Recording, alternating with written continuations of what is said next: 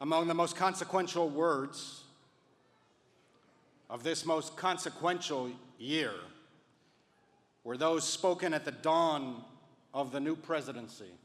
In retrospect, everything that has transpired and everything yet to unfold were contained in the first 10 minutes of the first speech of the just sworn in president. It was the concentrated rhetorical energy of the political Big Bang. On January 20th, assembled before what was apparently the largest crowd in the history of inaugural addresses, the president charged from this day forward, a new vision will govern our land. From this day forward, it's going to be only America first. America first. America will start winning again. Winning like never before. At the bedrock of our politics, said the president, will be total allegiance to the United States of America. And through our loyalty to our country, we will rediscover our loyalty to each other. The phrase America First has a troubled past. In the years before Pearl Harbor, the most prominent group advocating non intervention in Europe was the America First Committee. At one point, up to 80% of Americans opposed American military intervention in the war, but the America First Committee went further, believing that reconciliation with Hitler was possible and desirable. From that sense, the America First Committee was our own appeasement movement. Not only did it oppose military intervention, it opposed military support for Britain, the only democracy still standing. It is not the duty of the United States to police the world, they said. Like today, the America Firsters of the last century, century demanded total allegiance Whoever had a different position, whoever advocated intervention, by definition, did not place America first. If you agreed that we should stay out of the war, you were a loyal patriot. If you disagreed, if you thought that American interests required intervention against Nazi Germany, you must have conflicting loyalties. And thus, what began as a legitimate discussion over the wisdom of American intervention quickly descended into xenophobia, intolerance, and anti Semitism. The slogan, America First, became a club to wield accusations of disloyalty. The best known spokesman for the America First Committee was Charles Lindbergh. He accused American Jews of leading the rush to war. With eerie similarities to Hitler's 1939 speech two years before, foretelling the total destruction of European Jewry. Lindbergh said, No person of honesty and vision can look at their pro war policy without seeing the dangers, both for us as well as for them. The Jews will be among the first to feel its consequences. Tolerance is a virtue that cannot survive war. Their greatest danger to this country is their large ownership and influence in our motion pictures, our press, our radio, and our government. Today, as yesterday, America First is a cynical slogan. Now, as then, it confuses dissent with disloyalty. Now, as then, it demands total allegiance, a phrase straight out of George Orwell. Now, as then, it considers disagreement unpatriotic. Now, as then, it conflates unity with uniformity. Now, as then, it disunites, it creates division, it seeks scapegoats leading to xenophobia, intolerance, and anti Semitism. It pits one group of Americans against another. Someone else must be responsible for what the president called this American carnage. Those who do not place America first. Who might they be?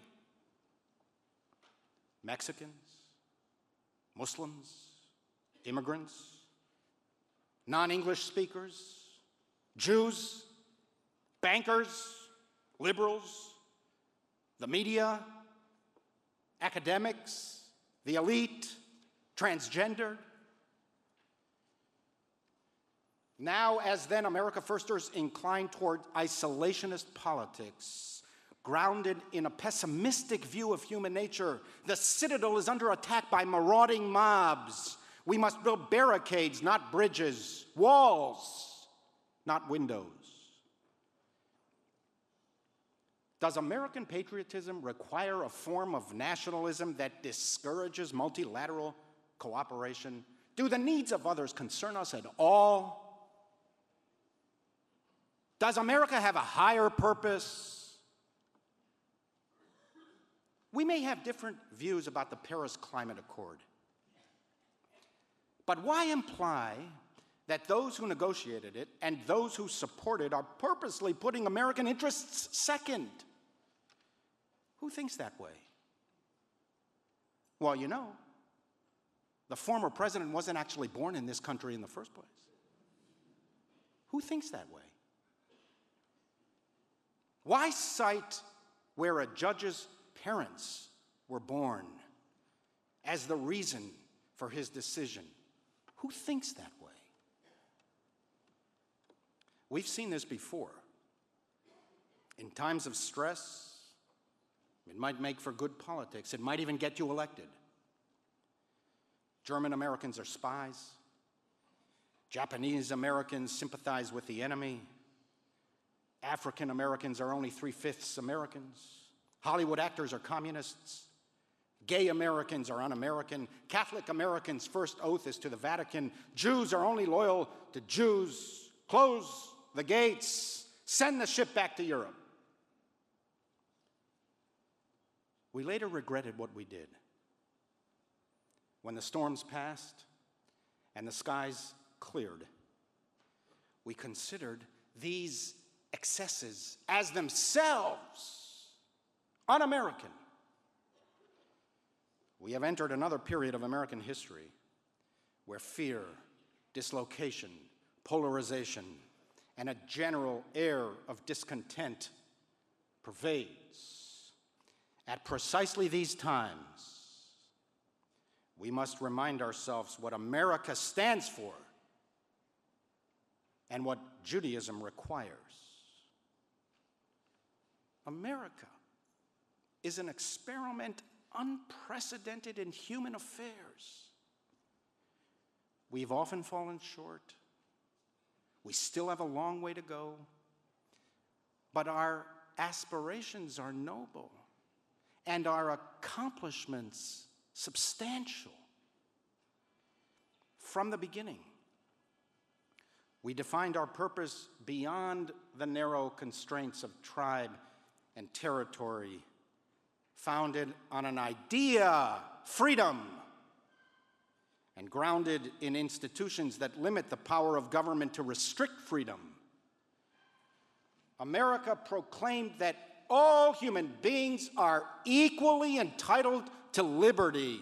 Liberty, not blood, race, religion, ethnicity, creed, social status, land, or inheritance. Liberty defines America. Whoever is committed to that idea is our friend. It's a Jewish idea.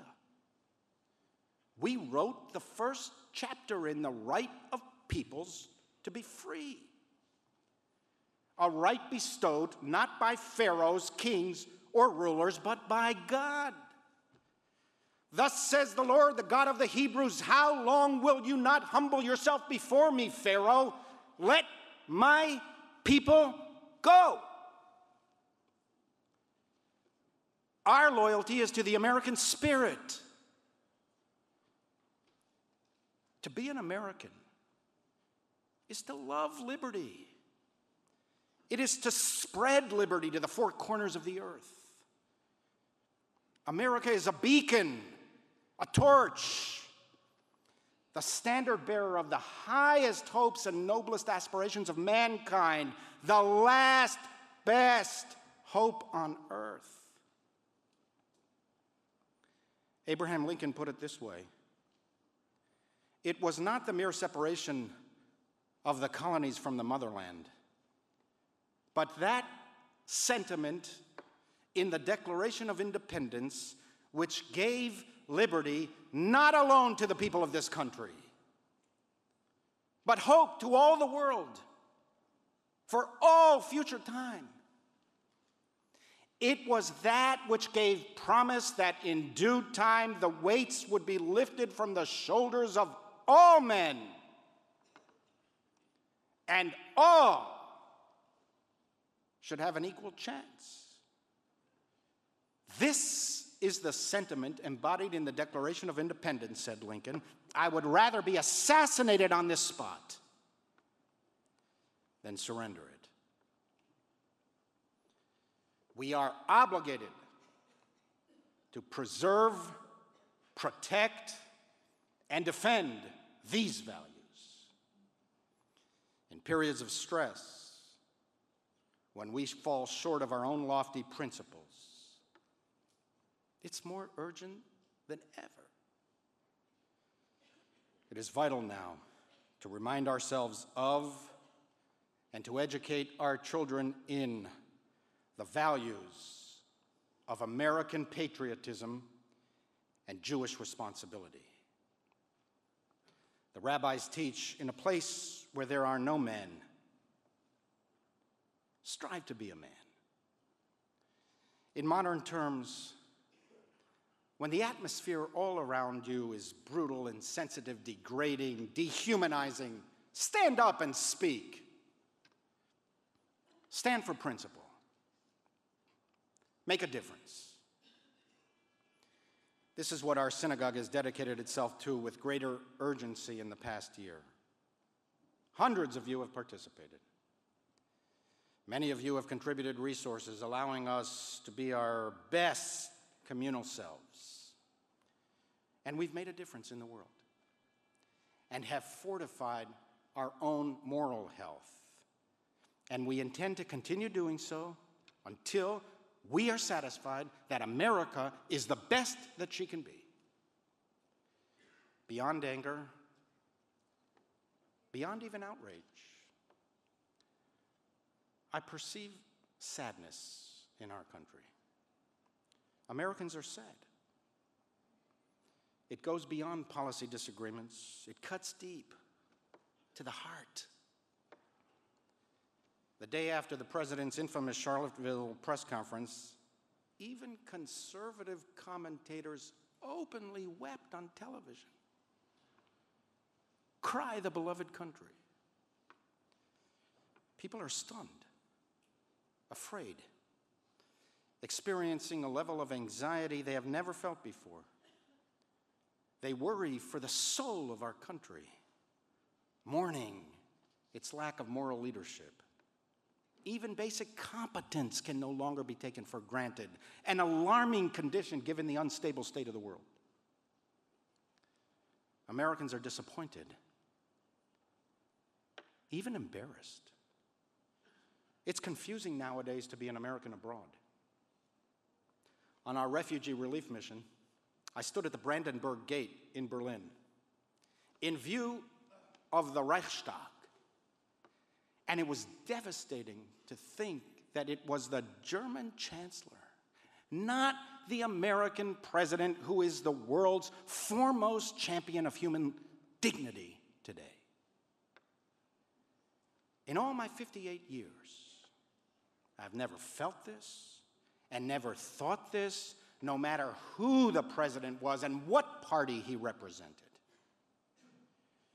America is the leader of the free world a burden we have willingly assumed for our own interests as well as humanity itself. This has been our bipartisan assumption since World War II. In the mid 20th century, Republican presidential candidate Wendell Willkie said, The cloak that binds America together is woven of strong yet delicate fabric. It serves to shelter alike the rich and the poor, the native and the foreign born, Jew and Gentile, black and white. Let no one tear it asunder, for we do not know where we shall find its like again. The American fabric is strong, yet delicate. Let no one tear it asunder. Nothing is permanent in human affairs. Everything changes. Everything human is fragile. We thought that the expansion of civil and human rights was one way history, that we can never go back. It has become apparent to us in the past month that in some ways, we're still fighting the Civil War. The debate over Confederate statues is fundamentally about what kind of America we want. There were many reasons for the Civil War, but the driving force was slavery. Confederate Vice President Alexander Stephens stated it openly in 1861, three weeks after Lincoln's inauguration. The foundations of our new government are laid. Its cornerstone rests upon the great truth that the Negro is not equal to the white man. That subordination to the superior race is his natural and normal condition. He is fitted for that condition in which he occupies in our system. It is best not only for the superior, but for the inferior race that it should be so. It is indeed in conformity with the ordinance of the Creator. That was the Confederacy. Secessionist, seditionist, supremacist. That was the system defended by Robert E. Lee and Stonewall Jackson. Removing their statues does not mean, as the president tweeted, that the history and culture of our great country is being ripped apart with the removal of those beautiful statues. The Civil War is part of American history and culture, but not the beautiful part. We should not venerate or honor those who defended a repulsive, abhorrent, and discredited worldview, especially today, when racists, white supremacists, and Nazis co opt Confederate symbols. It's not a question of political correctness. It's not a question of erasing American history. It's not a desire to see the American project fail. It is not to bring America down it is to raise America, to acknowledge our own American history, to confront our past, and to build a better future. It is the Jewish way. Slavery was our first experience. Our first memory is Moses freeing the slaves. Our first task is to vanquish the taskmaster, not to build monuments in his honor. How would Jews react if our country built statues to our people's persecutors?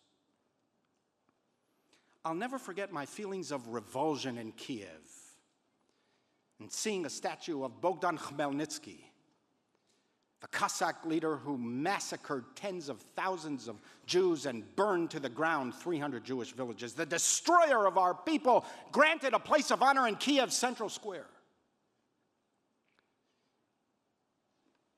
And speaking of our people, Did anyone think that an atmosphere of intolerance would bypass Jews?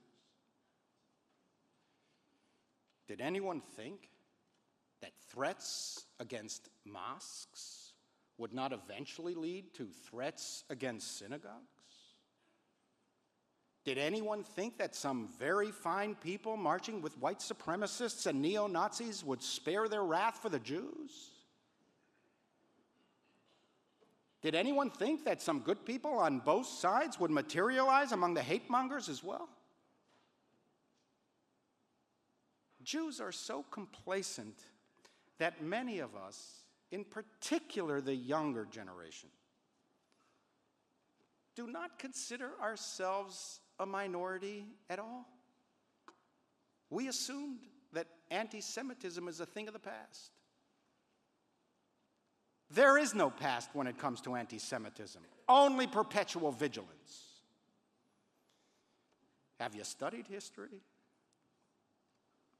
Have you read the story of our people? Have you reflected on human nature? What have you learned? That we can mark the doorposts of our house and that the angel of death can pass over us, that the creeping shadows of intolerance can bypass Jews, leaving only us and a few good racists basking in the sunshine? It's the opposite. We're usually the first affected, not the last. It's not a question of whether any particular public figure is anti Semitic. Rather, the question is are we, wittingly or not, creating, permitting, or encouraging an atmosphere of intolerance aid and comfort to Jew haters. They said it themselves. They feel as if they have a friend in the White House. Anti Semitism is a dagger in the heart of liberty because it's never only about Jews. Jews are the canary in the mine. We're often the first to suffer, but never the last. When the canary dies, it reveals a toxic and lethal atmosphere that no living being can endure. Anti Semitism is poison, it destroys the living tissues of the body politic. There are no good anti Semites. There are no very fine people among the haters. Hatred against Jews never stops with Jews bomb threats against Jews, hate speech against Jews, desecration of Jewish cemeteries, internet and social media trolling of Jews. These are precursors, warnings that something is rotten in the state. The idea that Jews anywhere, let alone in the United States, cower in fear, their lives and livelihoods threatened by hate mongers is deeply unsettling and unnerving. We vowed never again. It was a solemn oath. Never again would Jews hide, fretful and anxious, isolated and exposed to the mad passions of the mob. All Jews are responsible one for the other teach our sages. When one Jew feels pain, all feel pain. When one Jew suffers, all suffer. Stand up and be counted. Do something. Join our synagogue's anti Semitism task force, now over 100 strong. Take the threat seriously. We must be vigilant and proactive. The only way to defeat hate is to confront it. This is one of the key lessons of Jewish history. Powerlessness encourages attacks, fear encourages terrorists, bullies must be confronted. It was our desire to stand up and be counted that led us to establish the Immigration and Refugee Task Force and to embark upon a refugee relief mission. Representatives of two of the NGOs we partnered with in Greece and Germany will be here on Yom Kippur to teach and to hear from us. The issue of immigration is exceedingly complicated. We know that. Still, we were appalled at the bullying of the weakest and most desperate human beings. We wanted to reject the narrow nationalism force fed to us by some of our leaders, to resist viewing suffering people as hindrances, threats, and enemies of the homeland, to respond to pitting group against group, and to bear witness to the struggle, pain, vulnerability, and universality of the human condition. This, too, is a Jewish value. We did some good in Greece and Germany. We brought gifts, resources that so many in our congregation donated, including the youngest in our community, the children of our nursery and religious schools. We made life a little better for those whose lives are not good. We gave comfort to aid workers who toil without recognition, who dignify the indigent, serving and saving those they do not even know. But it was not only that. We went for ourselves, for our own self respect. We went because we did not want to stand idly by as America coarsens, its rhetoric debased by its highest representatives, its honor diminished by its preeminent officials, its moral standing degraded by its senior spokesman. We sought to cleanse ourselves, to wipe the moral stain that clings to us to stand up and be counted. Silence is assent, inaction is agreement, idleness is support. It's hard for human beings to step into another's shoes, particularly with regard to immigrants, refugees, and strangers. Millions of people we do not know. We cannot even grasp the magnitude of millions. We are better able to relate to the suffering of one person. That is the reason I wanted to take you directly to the refugees themselves. To step into the shoes of the persecuted, the weak, and the dispossessed, and to step away from cynicism, sarcasm, and scorn. Look into the eyes of a young Syrian girl as we did. Hear the traumatized child now laughing, the laughter of a child, the most pleasing sound in all existence. Does it affect you at all? Envision where she came from and what brought her to this shelter. It will be harder for you then to speak of her as a security risk, a threat to America policymakers may still decide not to take her in, and many thousands of those like her, perhaps for good reasons. There is a limit to what any one country can do, although our country could be doing a lot more. And it is true that there are some bad people riding the wave of immigration. But cease this callous cacophony of contempt its intention or effect to dehumanize her and desensitize us. Hear the cries of desperate children, the saddest sound in all existence. Does America first preempt our moral obligations? Does America first free us of the need to think of others? Does total allegiance contradict our Jewish responsibilities?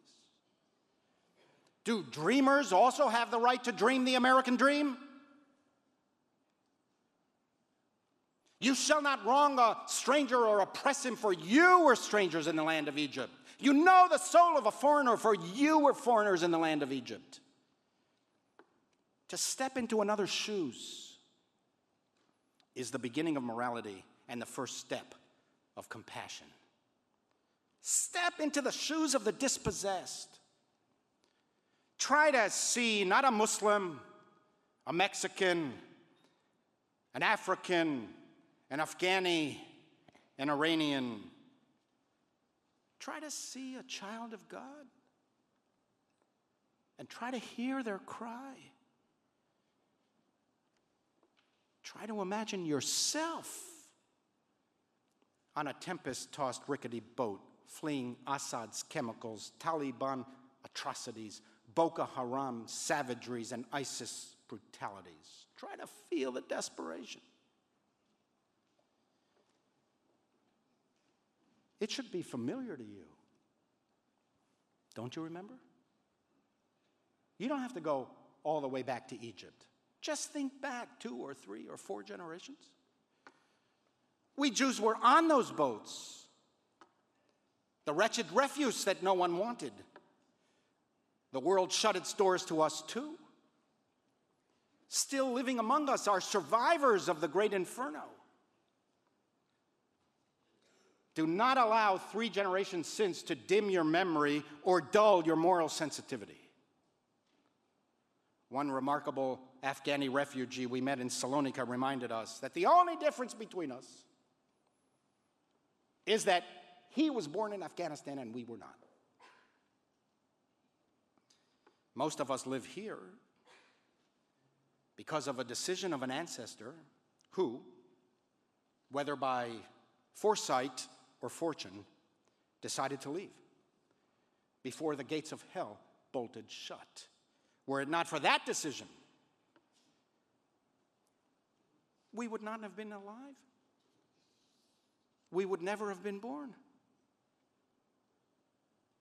Many of our ancestors who disembarked on Ellis Island could not speak English. Had that been a condition of immigration, we would not likely be Americans or even alive. The very arguments voiced against immigrants today were voiced against us yesterday.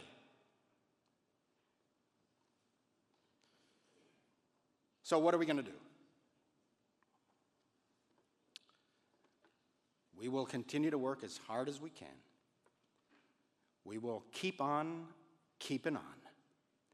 We will continue to speak up and act up so that America lives up to the content of its creed. We've made a good start, but it's only a start.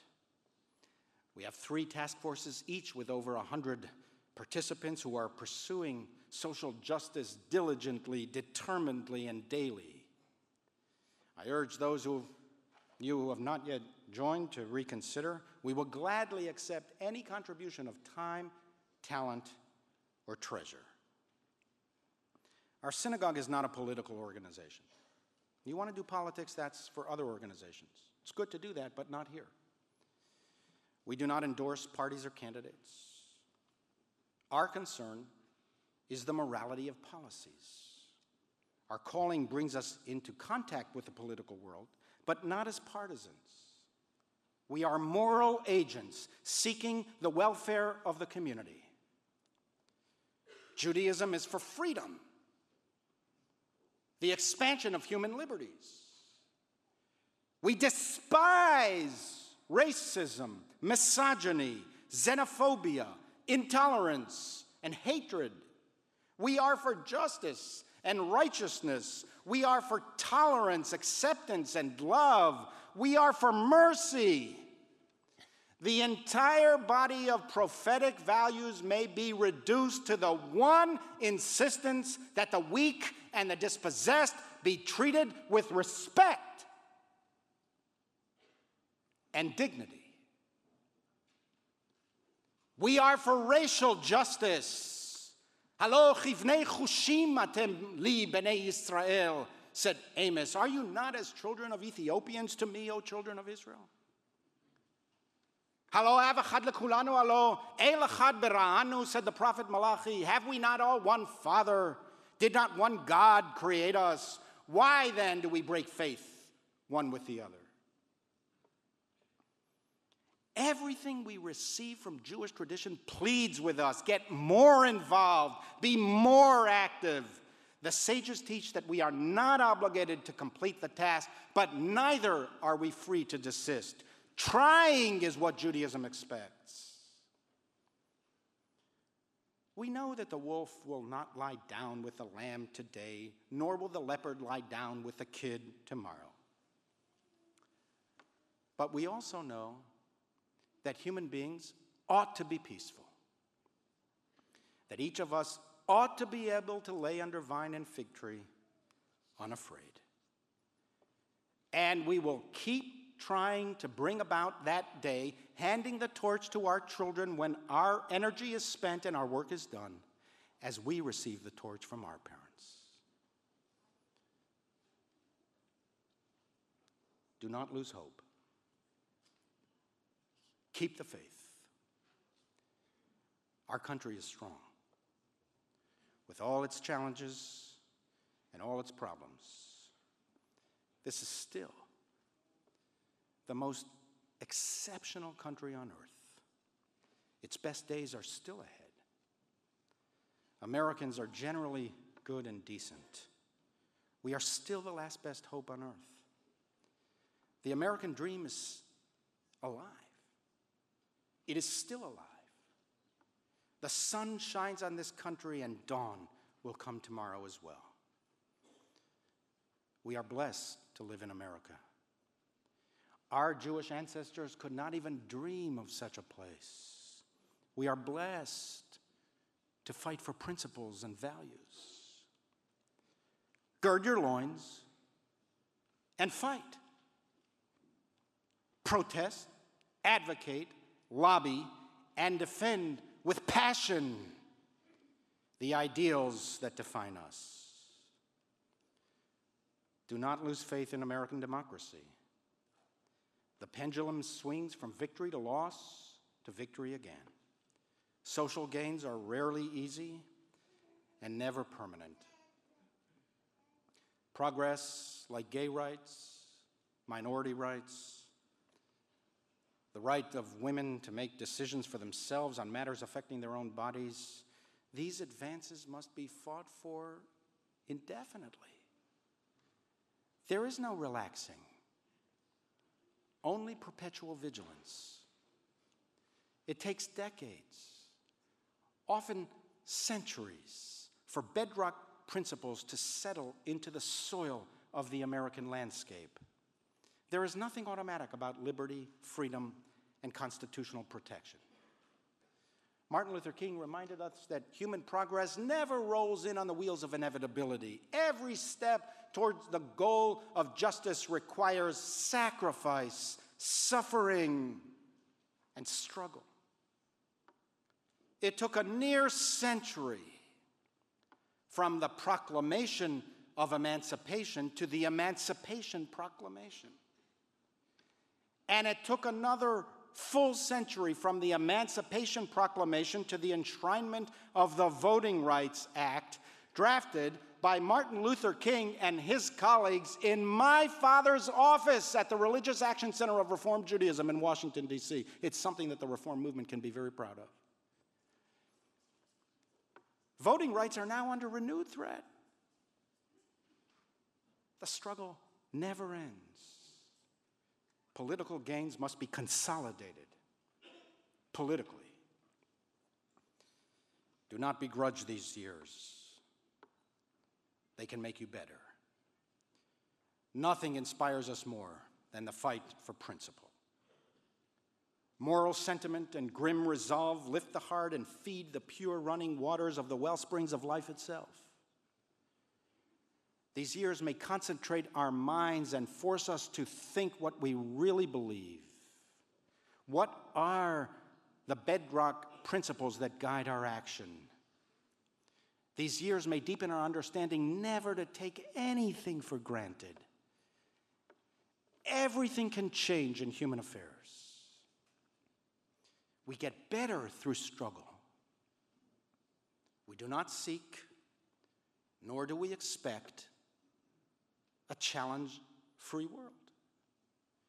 We do not seek to empty challenge from our lives, but to challenge the emptiness of life. Not to escape struggle, but to struggle with escapism. We should want our fight to count, to mean something. Amidst the challenges of the years ahead, lay opportunities for sacrifice and service and ennobling struggle. And through our struggle, we will remind our fellows and ourselves what constitutes winning.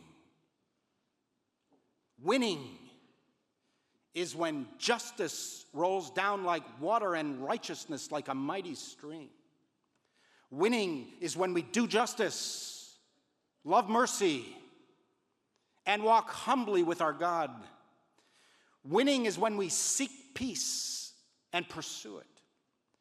Winning is when we love our neighbor as ourselves. It is the preeminent command. I so want to win these things. I want to win like never before. Total allegiance to the best of America. With malice toward none, with charity for all, with firmness in the right as God gives us to see the right.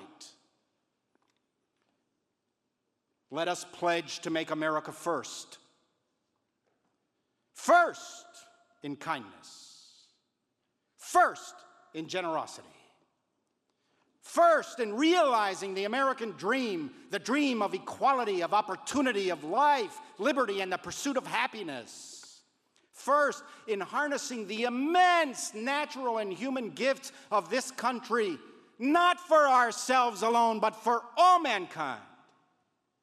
America first, to protect the dignity and worth of every human being. America first as a force for good. America first to pave the highways and clear the byways, holding back human progress. America first to bring light to the dark places of the earth. America first to raise every valley, to lower every hill, to level the rugged ground, and to smooth the high ridges, preventing human happiness. And when we do these things, when we unlock the fetters of wickedness and untie the cords of bondage, when we let the oppressed go free, when we share our bread with the hungry and take the poor into our home, when we clothe the naked, when we banish the menacing hand and evil speech, when we do these things, when America is first in this way, we will have won. The age old struggle for meaning and overcome our darker selves, victory. And on that day, the storms will scatter, the skies will clear, our light shall burst through like the dawn, shining in all the dark places of the earth. We shall be like a luscious garden whose springs never fail.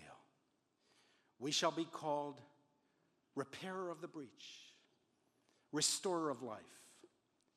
We shall be set astride the heights of the earth, the eyes of all people upon us, a city on a hill, forever and ever.